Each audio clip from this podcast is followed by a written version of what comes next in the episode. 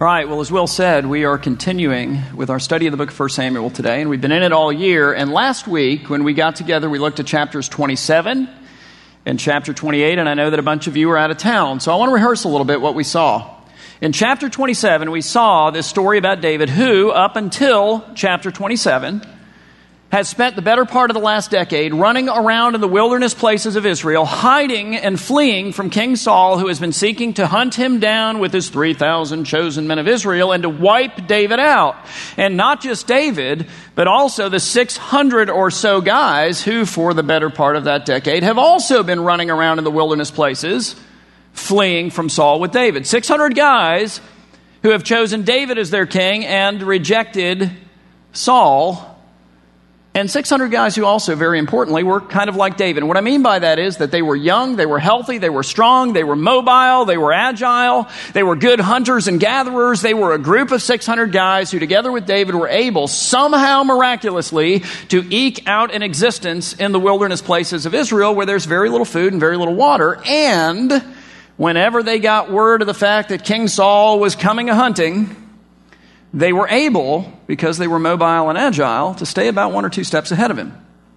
Okay, we got to 27 last week and we realized that's changed. Because now, for the first time, we were told in chapter 27 that it's not just David and those 600 guys anymore. Now it's David, those 600 guys, oh, and David's whole family and all of their families. So likely it's about 3,000 people. And within that group of 3,000 people, there are folks who are not mobile and agile. There are pregnant women there are nursing infants. There are children of all ages. There's the sick. There's the elderly. There's the infirm. You get the idea? That creates a very big dilemma for David. And the dilemma that it creates is all of a sudden he's got a group of people who can't survive in the wilderness anymore. And they're going to need to come out of their hiding place. Somewhere there, there's more food, somewhere where there's more water, and somewhere where they're going to be sitting ducks when King Saul, not if, but when King Saul comes hunting for them yet again. And unlike when they were just 600, you know, mobile, agile guys, they're not going to be able to pull up their tent pegs and keep ahead of King Saul and his special forces. So what David realizes is, practically speaking, the wicked King Saul has driven him and his family and his people out of the land of Israel. David is the Christ figure, guys. Every time you come to one of these stories, you've got to be thinking, so where is Jesus? Because he's the real king and he tells us that every story in the Bible is ultimately about him. See, just like Jesus and his family upon his birth had to flee from the land of Israel, they were driven from it by the mad King Herod who was seeking to kill him and did not return until they received word of Herod's death. Well, so it will be with David. David takes his people, he leaves the land of Israel, and he goes into the land of the Philistines. So now he knows that Saul will not pursue him. He's safe from Saul in the land of the Philistines. But the question then becomes is he safe from the Philistines in the land of the Philistines? Because here's what we know. We know that the Philistines are the inveterate enemies of the Israelites, and David and all 3,000 or so of his people are all Israelites. So that's a mark against them. And then in addition to that, David is the single most famous warrior in all of Israel, bar none. David is the guy who, as a boy, killed the single most famous Philistine warrior, the great giant Goliath, with a stone and a sling by the power of the Lord. And he did it in front of all of the Philistine armies. You remember that story? They remember this guy. And not only that, but as we'll see in chapter 29 today, they know about the songs that are sung of David. And what are the songs that are sung of David? The songs are okay, Saul has slain his thousands, but, but get this David, his tens of thousands, meaning tens of thousands of Philistine warriors.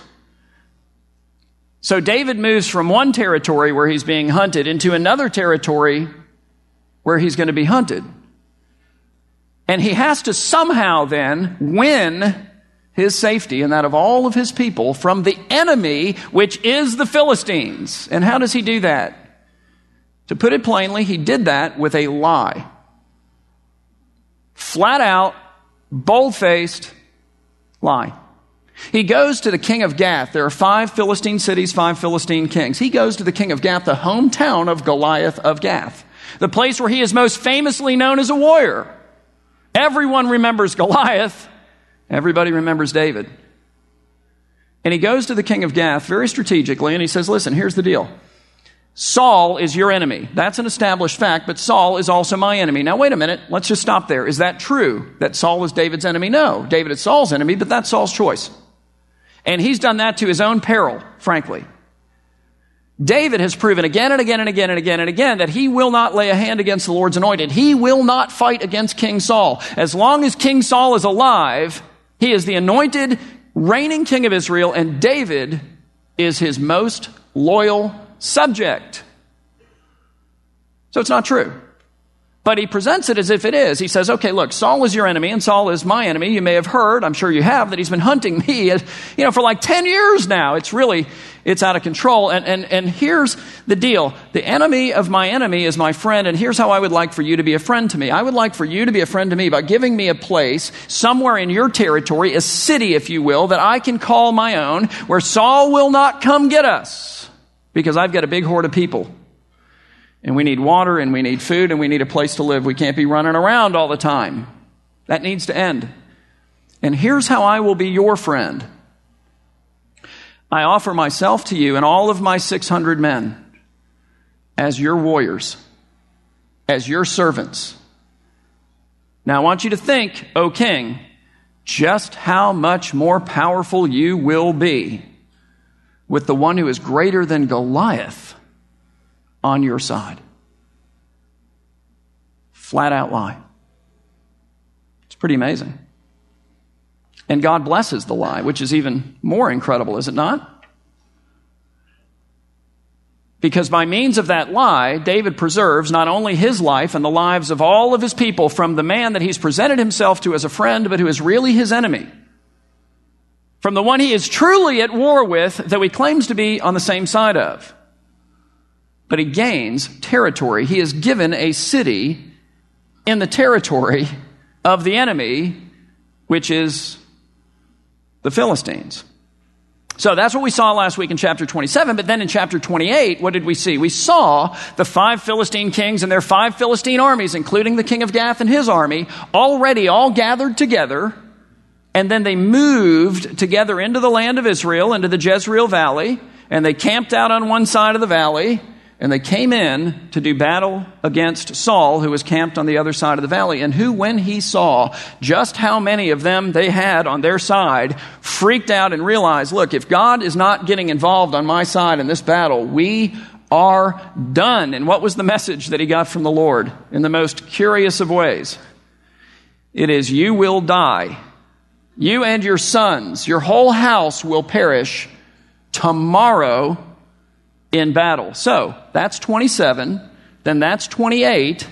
And so today we come to 29, and what are we expecting? We're expecting now to read about the battle because we're told, hey, you know what? Tomorrow, Saul, you and your sons are going to die, and the Philistines are already gathered, and the Israelites are already gathered, and they're all sized up, and they're ready to fight. And we get to chapter 29, and it's like, what is this exactly? It's confusing, and here's why because it's out of order. It's not placed chronologically. What we read about in chapter 29 actually took place in between what we studied in 27 and what we studied in 28. And what we learned today in chapter 29 is that before all five of the Philistine kings, with all five of their armies, all united and together and of one mind, moved into the land of Israel, they met up in Philistine territory at the city of Aphek, and they reviewed their battle plans, and they reviewed all of their troops, and they got all of their ducks in a row, and then they moved in to fight Saul. And what we learn as well is that when the king of Gath came riding with his armies, guess who he brought with him to fight against Israel?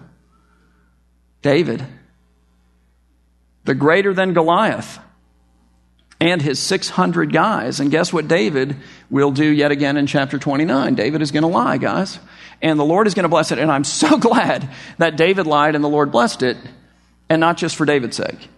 I'm glad for our sake because throughout the course of this book, this is the fifth lying story, and I've been feeling this mounting tension because thus far all I've been able to say about lying and truthfulness is okay, listen, it's okay to lie if, and this is a very limited circumstance, by lying you are seeking to subvert the murderous intentions of another person. And typically that takes place in war. That's what we've seen in each instance in this book. Here's what I haven't been able to say, but I want to say today. In every other circumstance, here is the word of your King who is Jesus to you it is, Thou shalt not lie. We have a king, and he's a king of truth. And he calls us as his people, as his followers, to speak and to live truthfully. So we pick up our study today for Samuel 29, beginning in verse 1, where we read this. It says, Now the Philistines had gathered all of their forces at the Philistine city of Aphek. Before is the idea here. They then headed into the Israelite territory to do battle against Saul. And the Israelites, meanwhile, Saul and his army, were at this point encamped at the spring that is in Jezreel, awaiting the arrival of their enemies. And then we read that as the lords of the Philistines, these five Philistine kings were passing on by hundreds and by thousands. That is to say, as they're reviewing their troops and getting them all ready and in order in their battle plans and whatnot at the city of Aphek before they come into Israel, they look and they see David and his 600 guys amongst their troops. And four of them freak out. It says, and as David and his men were passing on in the rear with Achish, the king of Gath, the four other commanders or kings of the Philistines said to Achish, What are these Hebrews doing here? I mean, it's a good question, isn't it? And Achish said to the commander of the Philistines, Is this not David, the servant of Saul, the king of Israel? Who has been with me, he says, now for days and years. It's been about 16 months. And since he deserted from Saul, did he? No. But that's what Achish thinks. Since he's deserted from Saul to me, and now listen to what this Gentile ruler says about David. Because we're looking for Jesus in these stories, and there are images everywhere. Listen to the words. He says, I have found no fault in him. I have found no fault in him to this day, but he will now be opposed by everyone else who seeks to send David away. It's fascinating. And he pronounces him blameless four times. He says, I have found no fault in him to this day, but the commanders of the Philistines, who I think are a little bit sharper than Achish, frankly, were angry now. They're in anger, they want to send David away. They were angry with Achish, and the commanders of the Philistines said to him, Send the man back that he may return to the place to which you have assigned to him. For he shall not go down with us to the battle, lest in the battle he become an adversary to us. For how could this fellow reconcile himself to his Lord, meaning to Saul? They see this rightly. Would it not be, they say, with the heads of the men here? And listen, that had to be David's plan. He's committed to not fighting against Saul, and my goodness, is the next king of Israel now going to go to battle against Israel? It's foolishness. David must have been thinking, I'm going to go to battle with these guys, and I'm looking around and going, good grief, there is no way that Israel on her own is going to be able to take these guys. But maybe I can be the instrument of the Lord that delivers my country, my nation, as I rise up in the midst of these guys and take down as many as I possibly can. They are not his friends. And four of these kings, at least, figure that out.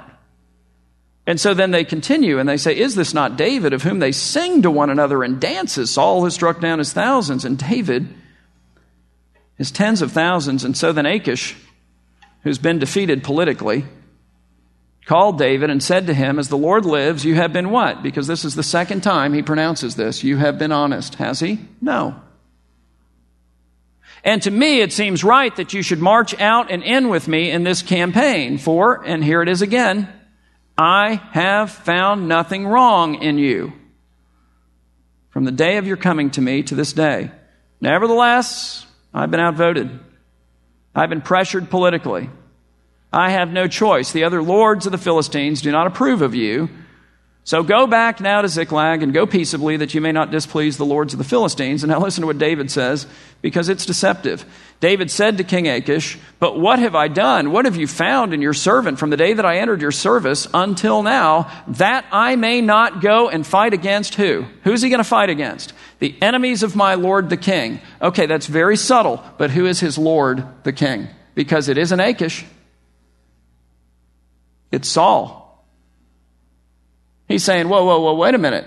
Hang on here because I had a plan and, you know, you're messing it up. I mean, what are you doing? You know, why are you depriving me of the opportunity to fight against the enemies of my Lord and King, who is Saul? Meaning, don't deprive me of the opportunity to fight you guys on behalf of Israel. And Achish answered David and said a fourth time, I know that you are as blameless in my sight as an angel of God. What is an angel of God? He is one who descends from heaven. Is he not? I know that's how blameless you are. Nevertheless, the other four commanders of the Philistines have said, He shall not go up with us to the battle. And now then, he says, Rise early in the morning and get out of here. With the servants of your Lord, take them, he says, who came with you, and start early in the morning and depart as soon as you have light so David set out with his men early in the morning to return to the land of the Philistines, to the city of Ziklag.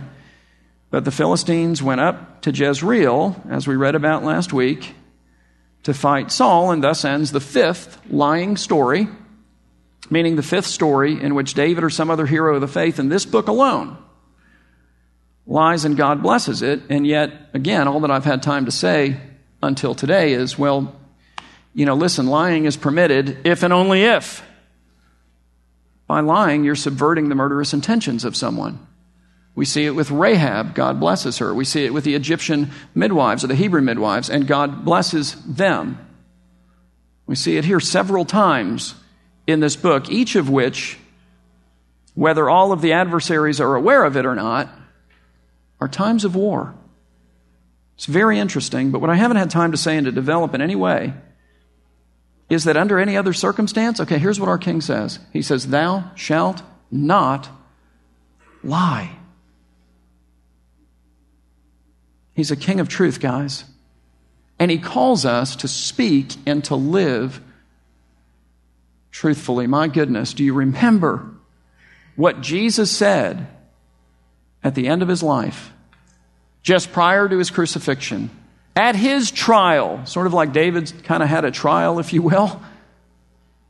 But before the Gentile ruler of Pontius Pilate, who was seeking to keep Jesus alive, was he not? While the rulers of the Jews were seeking to send Jesus away in death. And they were angry with Pilate. And politically, Pilate was outmaneuvered. He was outgunned. He was forced to do what he did not want to do. Oh, incidentally, what did Pilate say about Jesus in that context? He said, I find no fault in this man. And here's the deal that was true. That was right on. But what did Jesus say in that context? He said, For this purpose I was born, and for this purpose I have come into the world. You ready?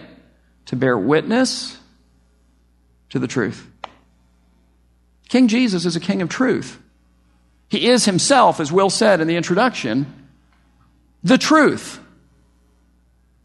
And he calls his people, those who are filled with his spirit, those who are guided by his word, those who are living as living parts of his community, well, to speak and to live truthfully. Bottom line, we are to tell the truth, and we are to tell the truth about Jesus and his gospel. You're like, right on. Okay, but wait a minute. And we are to tell the truth about everything else as well.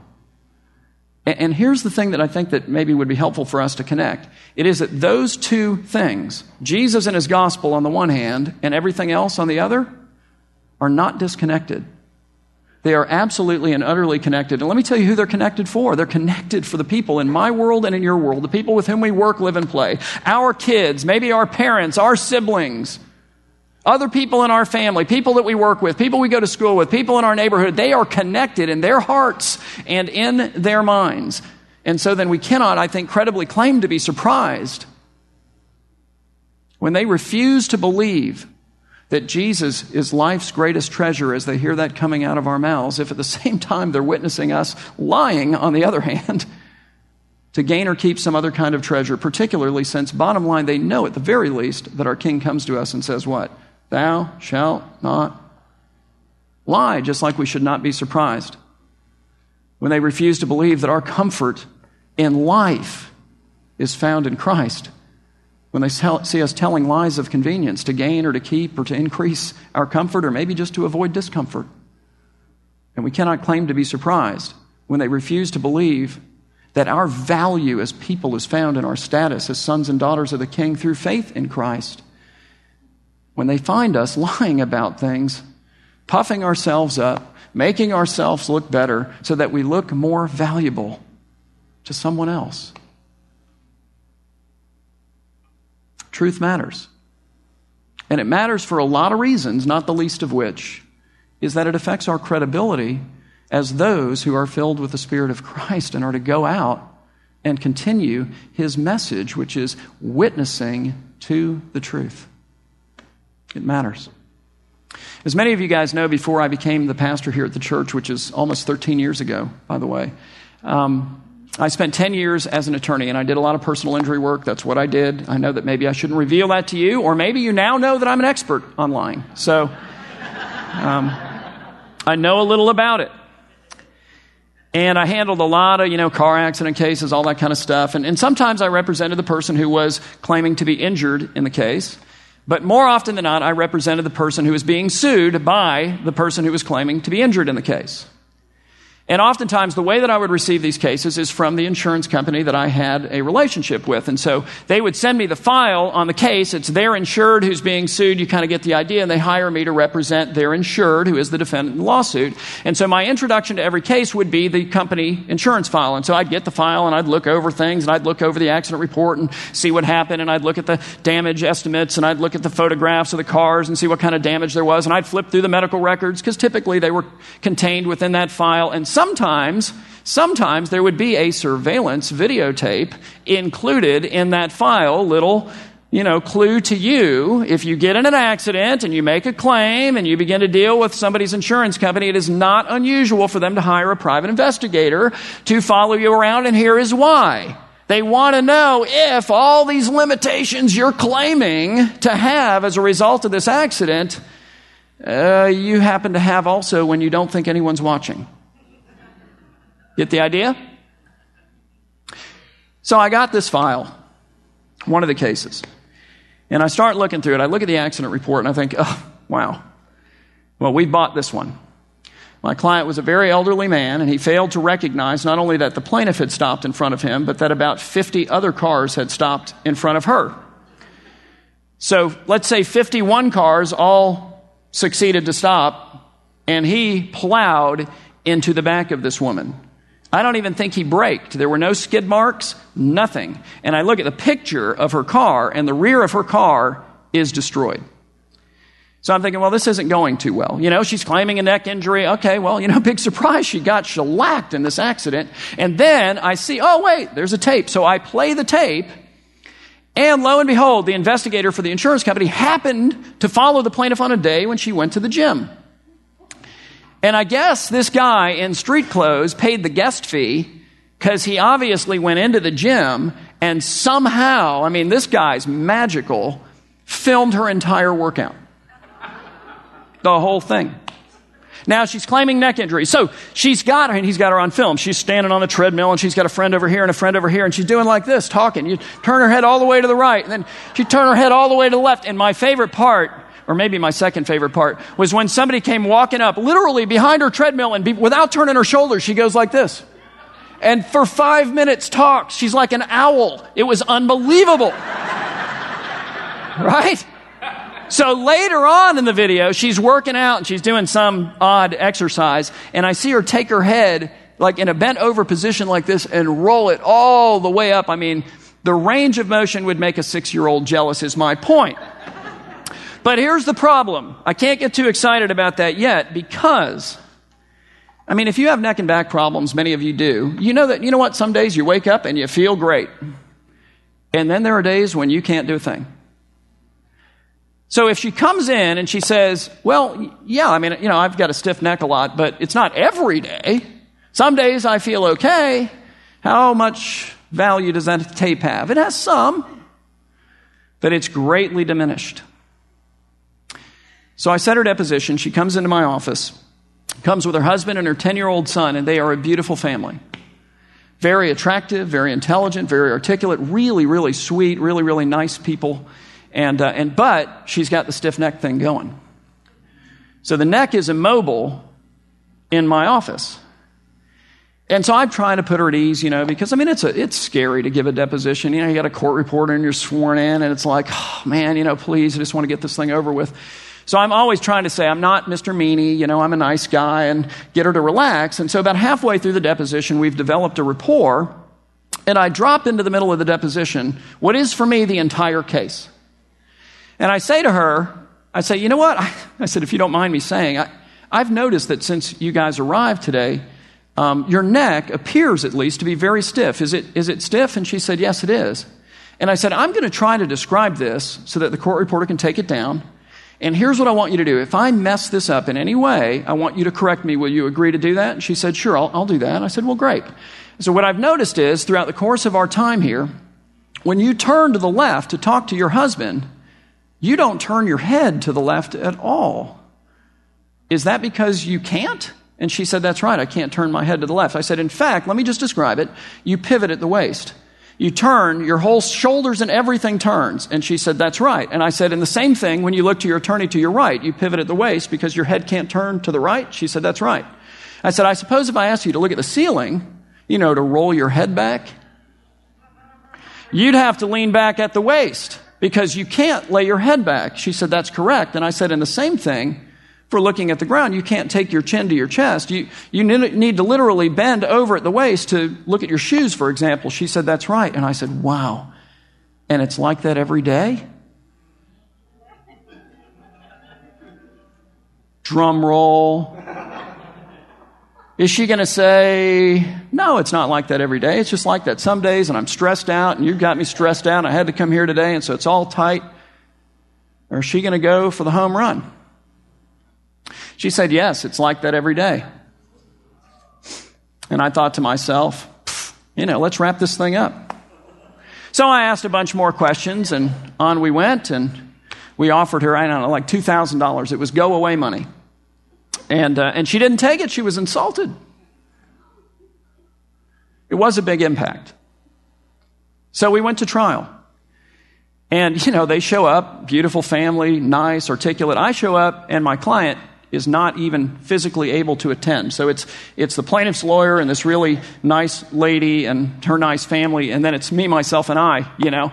But she does show up doing the stiff neck thing because I've got the sworn testimony, and believe you me, it did not leave my hand the entire time that I was there. So I have to explain to the jury what the deal is. I have to tell them, hey, listen, I hope you've won't hold against me the fact that my client is not here. I, you know, Mr. So and so is his client, and I, it's just, it's me in the papers, man. And let me explain why. Because my client caused this accident. I'm hoping that you won't hold it against me. He's kind of elderly, he wasn't able to come, but here's the truth, and the truth is what this trial is all about. My client ran in to the back of Mrs. So and so, and her lawyer is going to show you pictures of the car, and it's pretty much wrecked. Those pictures are for real. That's what my client did to her car, and she was in it. So, the fact that he's not here, I, I, hope you would agree, really doesn't matter. What this trial is about is the truth, and it's the truth about whether or not that accident injured her, A, if so, to what degree, and if to some degree, well, then what's fair, just, and reasonable compensation? That's it. And all I want you guys to do throughout the course of this trial is to listen, but not just to listen. I want you to look with your eyes also for the truth. So we start the trial. Plaintiff's lawyer puts the plaintiff on the stand. She's wonderful. She's great, but she's really stiff. Really stiff. My cross examination is like two minutes. That's it. I got one bullet, guys. That's all I have going for me. And I want to be sure everybody knows how I'm aiming it. So I get up and I say, Mrs. So and so, it's great to see you again. I haven't seen you since I took your deposition in my office. Uh, and I couldn't help but notice that just like when you came to my office, well, today also your neck looks incredibly stiff. Is that correct? She said, Yes. I said, In fact, you can't move it. She said, That's right. I said, When you turn to the left, the whole body. And she says, Right. I said, You turn to the right, everything turns. Correct. If I asked you to look up, I, am not going to do it, but if I did, Would you have to lean back? She's like, Yes. And I said, Forward, look, bending at the waist. She's like, Right on. And I said, And just like you told me in my office, I said, Wow, it's like that every day, isn't it? She said, Yes, it is. I said, I have no other questions. They put her husband on the stand. Same deal. I asked the same question, like that every day? Yep. Thank you. No further questions. They put their 10 year old son on the stand. Cute kid, just a precious little guy, you know. And uh, so the plaintiff's lawyer finishes up with him, and the judge looks at me and says, Mr. Hendricks, do you have any questions for this young man? And I said, Your Honor, I, am a dad. I said, I, am pretty sure I'm not the only parent in this room. And I can't imagine any parent on the face of the planet who would want to subject their child to the cross examination of some lawyer. So, no, sir, I have no questions for this nice young man. And like all the moms on the jury, you know, like handed me a rose. You know, I mean, they were like, You are awesome. You're the nicest guy ever. Which is all I wanted. Their doctor takes the witness stand. I get to cross examine him. I said, Doctor, I just have a couple of questions. They're very simple. I will not keep you long. Question number one, and it seems to me from looking at your medical records, and I, you can show you the page if you'd like, but it seems to me that before the plaintiff came to see you, she came to see her attorney, and I, I've surmised that because her attorney sent her to you. Am I correct about that? He said, Yes. I said, Interesting. I said, Well, you just reviewed all of your records with Mr. So and so here a second ago, so I don't want to go through all of the detail in that. I just want to commend you because I noticed that every time she came, you were very meticulous in recording her range of motion. At every one of her visits, of course, after her lawyer saw her and then sent her to you. And he said, Yes, I did that. I said, And it seems to me, and again, you're the doctor, so correct me if I'm wrong, that basically every time she has shown up, she can't move her head. Like range of motion, pretty much zero. He's like, That's right. I don't have any other questions. Now I get to put on evidence. I call my doctor because I had her see one. Go through the report. But here was the heart of it. I said, Dr. So and so, when she came to see you at my request for purposes of litigation, did you check her range of motion? I did. What was it? Basically nothing. Interesting. Did you look at all the films and the MRIs, all the stuff that her doctor saw you saw? Yes anything objective, anything structural, anything on any of those films that says to you, oh, here's the reason why she can't move her neck. No. Did you palpate her neck? Did you feel the muscles in her neck and in her shoulders and her back? Yes, I did. Any spasm? No. Would you expect to see spasm in somebody who can't move their neck? I, actually, yes, I would. So, what do you think's happening here? Objection, speculation. You know what? I withdraw the question, but I don't think we're speculating at this point. I show the video, and she's doing this and this and this and this and okay? And I say, I don't have any other evidence, Your Honor. It's, I got one bullet in the gun, man, and that was it. So we get to the closing arguments, and her lawyer gets up and he argues and he shows the pictures and the accident and the whole deal. Asks for a large sum of money, which I thought was a favor to me. Honestly, I felt like it was insulting given the tape. And so I got up and I said, Well, I said, you know, we began by talking about the truth. I said, look for it and listen for it. And I hope that you've been doing that. Truth is, my guy caused this accident, and the pictures you saw, we own it. We did it. Done. Guilty. But I think the truth as well, and I hope you've noticed, is that when Mrs. So and so goes to see her attorney or she goes to see me, and I'm an attorney, or she goes to see the doctor that her lawyer sent her to. Or she goes to see the doctor that I sent her to. Again, what is this all about? I mean, we're in a lawsuit here. When she shows up at a deposition, when she comes to the courtroom,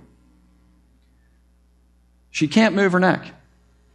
But when she doesn't know she's being watched, when she goes to the gym where there's no lawyer, there's no court reporter, there's no judge, there's no jury, there's no doctor, there's no litigation, there's no financial incentive, I, I think the truth is also that she can move her head, and I'm just going to show you, kind of like this and like this. And then I said my personal favorite was this the guy behind the, the guy behind the, you know, Stairmaster thingy she was on.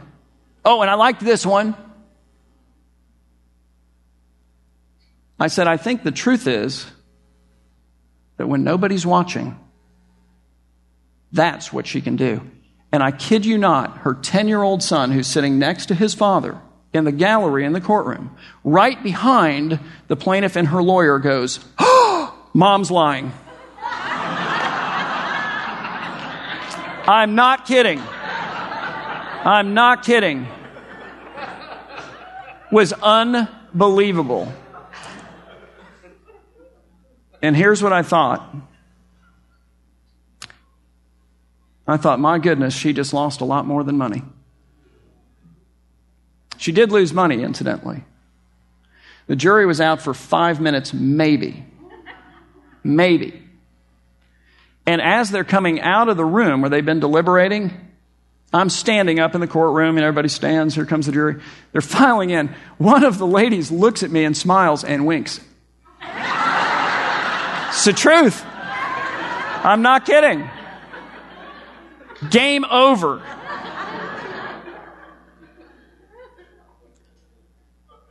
But she lost a lot more than money. She lost, and I hope she was able to repair this, frankly. I really, really do. She lost credibility with her boy. And I thought, you know, what a precious thing to trade for something so cheap and fleeting. But I think we need to apply that to our own lives too.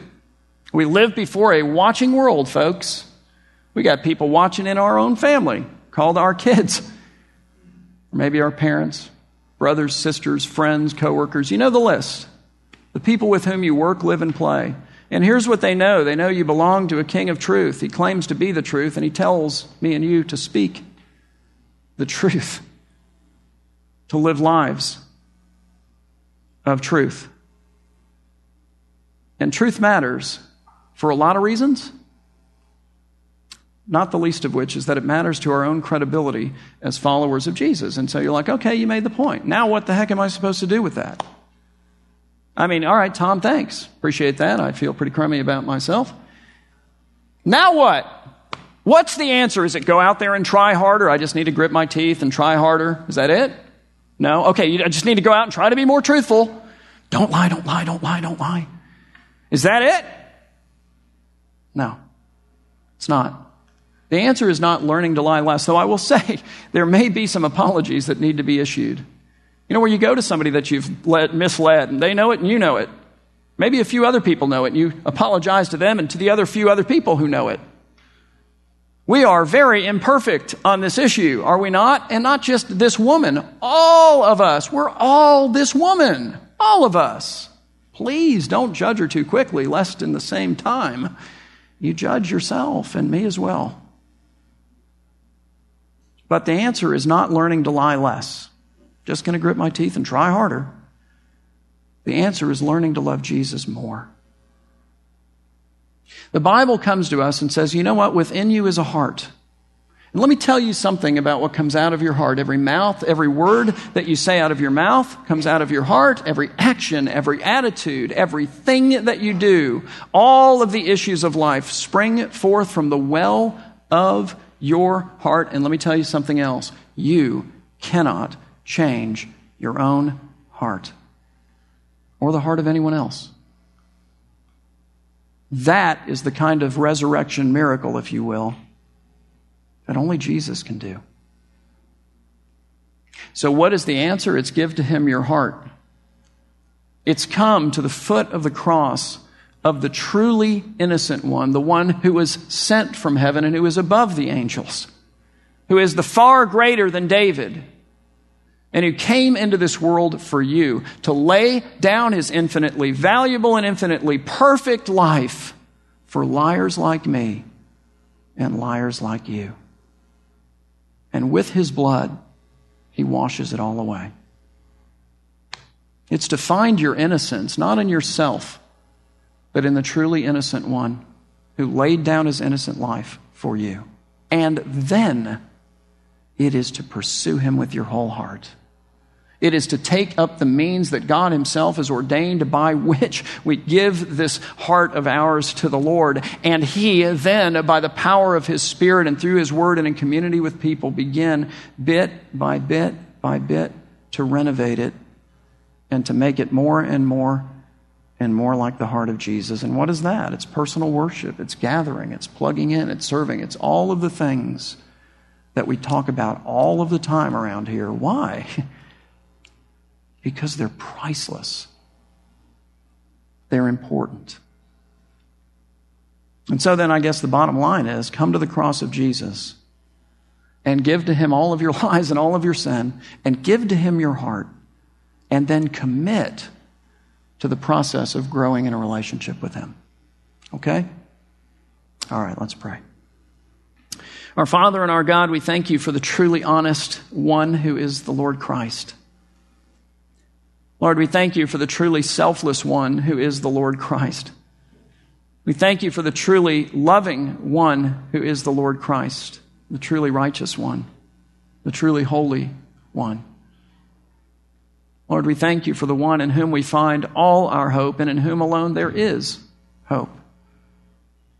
God, give us faith to come to him in humility, to recognize our sin and our fallenness, all of our deceptions, and truly and authentically to lay them down at his feet to embrace Him in faith, and to be set free, to be forgiven.